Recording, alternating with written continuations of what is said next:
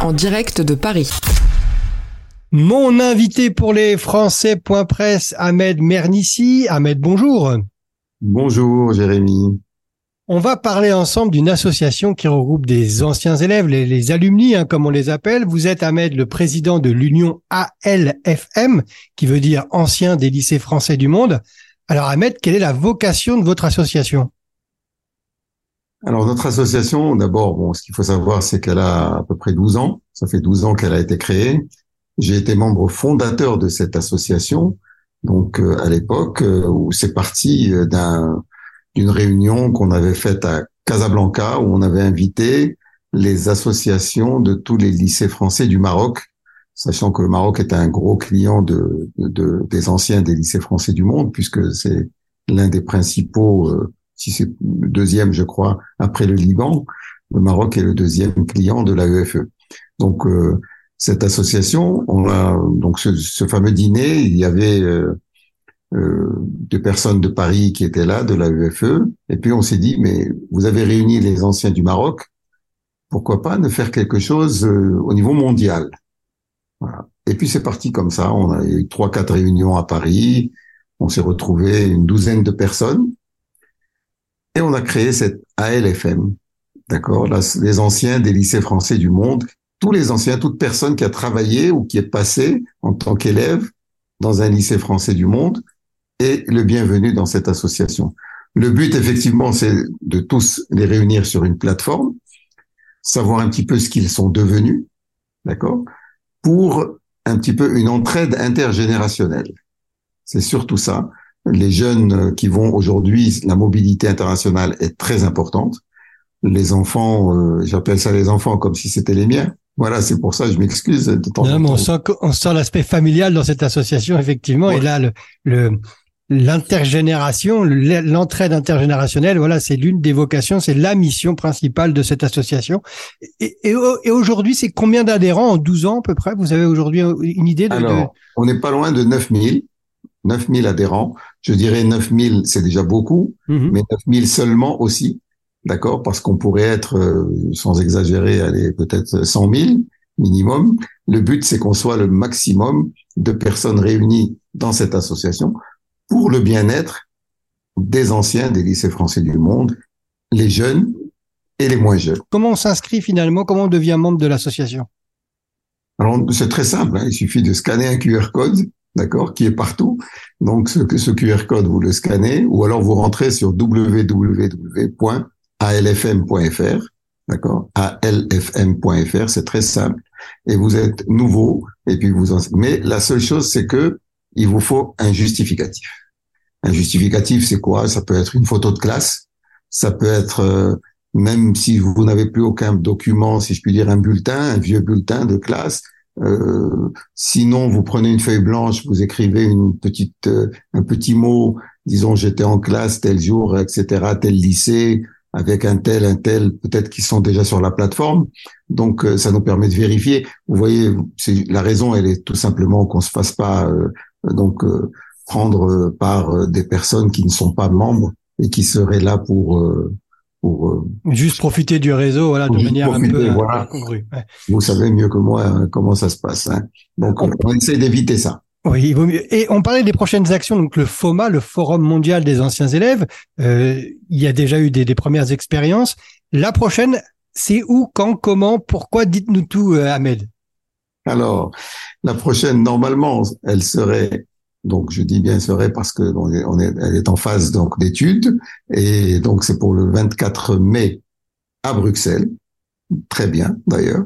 Donc on sera accueilli donc au lycée de Bruxelles et normalement on devrait avoir aussi euh, donc une soirée de gala.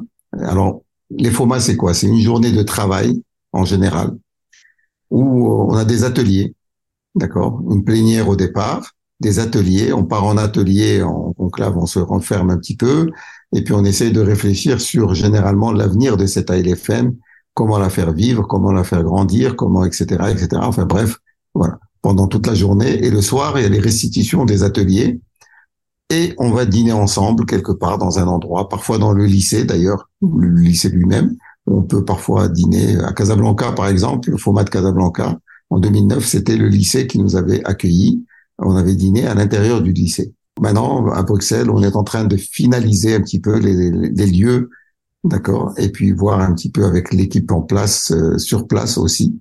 Donc, euh, comment ils vont gérer leur euh, leur FOMA, parce qu'en fin de compte, c'est l'association locale qui le gère. Oui, parce que c'est le FOMA, donc au lycée français Jean Monnet par exemple, je sais qu'au conseil d'établissement du lycée français Jean Monnet, il y a des représentants des anciens élèves et dans quasiment tous les établissements EFE, e, il y a un représentant qui siège au conseil d'établissement. Donc c'est c'est un outil d'influence aussi cette association. Hein ah ben, j'espère bien, effectivement, puisque nous-mêmes, nous sommes domiciliés au siège de l'AEFE à Paris, place de Catalogne, d'accord, nous avons un bureau, un siège, donc euh, vraiment on est on est là-bas, on est domicilié chez eux, donc vraiment euh, nous avons des liens très étroits avec l'AEFE, nous travaillons ensemble pour le bien-être des enfants au lycée et post-bac aussi, d'accord? Et puis il y a effectivement bon tout l'accompagnement post-bac qui vient par la suite aussi. On, enfin, on fait beaucoup de mentoring, de tutorat, appelez-le comme vous voulez, voilà, des, ce genre d'opération où quand quelqu'un a besoin de nous, ben on, est, on est toujours présent, quoi. Et tout ça, évidemment, vous le savez très bien, dans un cadre purement bénévole. Oui, ça, le bénévolat, oui, oui. à 100%. À 100%, je vois très bien ce que ce dont vous quoi vous parlez. Vous parliez de, justement, vous évoquez la EFE e et vous êtes vous-même le représentant au sein du conseil d'administration de, de l'EFE. On sait que voilà que c'est quand même une grosse machine et vous avez une voix, vous portez la voix des anciens élèves pour justement favoriser ce que vous dites, le bien-être aussi actuel dans les lycées, mais aussi ce réseau extraordinaire des, des anciens à mettre un peu en valeur. Peut-être que parfois on l'oublie. On, on, on a un peu le réseau caché en France, non? Exactement. Bon, je voulais vous dire effectivement, donc on est membre du conseil d'administration de la UFE, mais nous n'avons pas de voix. Et c'est voulu. C'est voulu pourquoi? Parce que nous n'avons pas, nous, à choisir entre ce courant et ce courant. Et nous avons, nous avons un poste en tant qu'expert. On nous a donné un titre d'expert au conseil d'administration. J'estime que c'est plus lourd qu'un titre de, avec une voix. Donc vraiment, euh, nous sommes conseillers du conseil d'administration, si je puis dire, d'accord? Et quand il y a des, des, des, opérations un peu spéciales ou des choses où nous avons, disons, la maîtrise, eh ben, nous intervenons leur disant, nous pensons que c'est ça, et nous n'avons pas ni euh, de, disons, euh, de pression, ni des parents d'élèves qui siègent, ni des syndicats des, professeurs, ni de l'administration de la UFE elle-même. Nous, en notre âme et conscience, on leur dit, voilà ce qu'on voit, voilà ce qu'on a, etc., etc. Et là, aujourd'hui, nous sommes tous d'accord. Et puis, euh, moi, je porte deux grands projets à la limite qui sont là. C'est un petit peu la restructuration de tous les lycées, les EGD, c'est-à-dire les établissements en gestion directe qui appartiennent à la EFE, d'accord? Ces EGD, les mettre un petit peu aux normes, aux normes, disons, handicapées, aux normes vous voyez, donc euh, tout ce qui tout ce qu'il y a à faire, et une norme aussi thermique et phonique, puisque on sait que c'est des vieux lycées généralement et que les normes thermiques et phoniques ne sont pas toujours respectées. Et le deuxième chantier, c'est l'accompagnement post-bac de ces enfants qui viennent du monde entier, 139 pays dans le monde où il y a un lycée français, 500 et quelques lycées dans le monde. Bref, c'est un réseau fantastique, le plus grand réseau du monde, c'est un fait. Mais j'estime que il faudrait quand même un peu le cadrer euh, et puis surtout faire de ces enfants que la France a choisi un petit peu comme euh, élèves, d'accord? Il faut encore une fois, je dis, les accompagner quand ils viennent.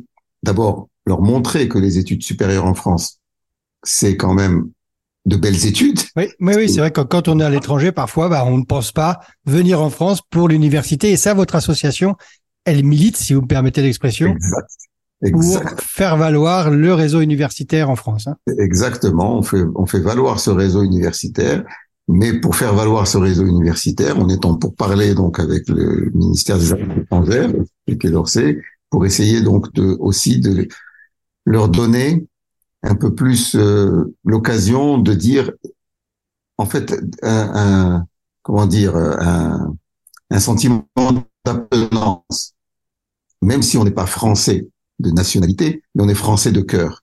Voilà. Et donc, si on a choisi cette France pour faire ses études de la maternelle jusqu'en terminale, et venir par la suite faire ses études supérieures, j'estime que quand on est étranger, entre parenthèses, étranger parce que c'est tout est relatif. L'étranger, c'est quoi? Donc étranger en France, il faudrait quand même que la France accompagne ses enfants et, et l'idéal serait que nous puissions leur donner un visa d'études pour la durée de leurs études, trois ans, cinq ans, la licence, la maîtrise, enfin bref, cinq ans, sans qu'ils aient à aller en préfecture de police, euh, faire des petites paperasses qui sont dérangeantes pour ces enfants qui n'ont pas l'habitude de faire ce genre de choses. Quand vous dites euh, euh qu'il n'y a pas que des Français, que euh, là vous avez la France au cœur, je me trompe peut-être même, mais j'ai l'impression que vous parlez de vous aussi. C'est un peu le cas, non? Mais bien sûr, mais bien sûr, on, comme je dis, bon, on a la, on a la chance de rêver en français, n'est-ce pas? On peut, ça nous arrive de rêver avec tout le tout ce que veut dire le mot rêver, hein, de rêver en français, d'accord? C'est vraiment fantastique. C'est vraiment fantastique qu'on ait pu avoir cette culture, alors qu'on vienne d'Addis Abeba ou de, je dis Buenos Aires ou de Tokyo ou de Casablanca, bien sûr, mais d'avoir cette biculture, cette culture du pays d'origine plus la culture française et, et je dirais à 100% la culture française, d'accord? Vous avez bien vu la langue, euh, on parle français de la même manière. Bref, euh, on a, on a exactement la même, la même façon de voir les choses. Et se balader donc de civilisation en civilisation parfois, qui sont parfois des civilisations qui se heurtent, d'accord Mais c'est pas grave. On peut se réveiller le matin euh, en disant bon là aujourd'hui je suis bon voilà comme ça et le lendemain et puis le soir être autrement et c'est fantastique c'est fantastique on, a ce rêve, on a cet apport, et, on peut dire peut-être que rejoindre votre association, c'est aussi le premier pas vers d'autres associations de diplômés. C'est vraiment le premier pas vers d'autres réseaux. C'est un réseau de réseaux, et euh, c'est une façon un peu plus large de voilà d'intégrer euh, euh, des alumni, puisqu'on les appelle comme ça, bah, à travers le monde. Hein. C'est aussi ce message que vous portez. exactement. Sachez que tous les lycées français dans le monde et aujourd'hui tous les proviseurs qui vont dans les lycées français dans le monde ont pour mission de créer une association quand il n'y en a pas, et puis de l'enrichir quand elle existe. Ils ont cette mission, c'est écrit dans leur feuille de route, et ils devraient normalement, et ils le font. Hein. Je reçois des appels du monde entier euh, de personnes qui veulent raviver une vieille association, créer une association, etc., etc. Donc vraiment, ça, ça marche. La EFE fait, nous aide énormément dans ce dans ce style de communication avec les, les lycées. Écoutez, bah merci beaucoup en tout cas Ahmed Mernissi parce qu'on arrive à la fin de notre de notre entretien. Mais pour résumer, si je comprends bien, l'association c'est à la fois un réseau d'anciens partout dans le monde. Vous y faites de l'influence. Vous proposez aussi des actions avec l'entraide intergénérationnelle comme mission, comme essence. Eh bien, on n'a plus qu'à ne inviter les anciens qui n'auraient pas encore euh, cotisé ou qui ne seraient pas encore inscrits à retrouver toutes les informations que nous allons mettre dans le dans l'article de présentation de cette interview pour adhérer à l'association. Et on vous retrouve euh, à Bruxelles en 2024 alors Ahmed. Exactement, avec plaisir en tout cas. Et sachez que il existe pour finir un réseau d'ambassadeurs de l'Union LFM de Tokyo à Santiago du Chili. Et c'est fantastique, vous avez 12 fuseaux horaires. Et quand on se retrouve euh, une fois par mois, c'est un plaisir incroyable que de pouvoir. Euh, il est 13 heures à Paris, 9 heures du soir à Tokyo et 9 heures du matin à Santiago, et c'est fantastique. Et on parle la même langue, on rit les mêmes blagues, on raconte les mêmes histoires, et c'est fantastique, quoi. Merci en tout cas. De, avec le français ou la France au cœur, comme vous l'avez dit tout à l'heure. Exactement. Merci beaucoup. Merci Ahmed Mernissi et on se retrouve très prochainement pour une nouvelle interview, lesfrançais.press. Wow.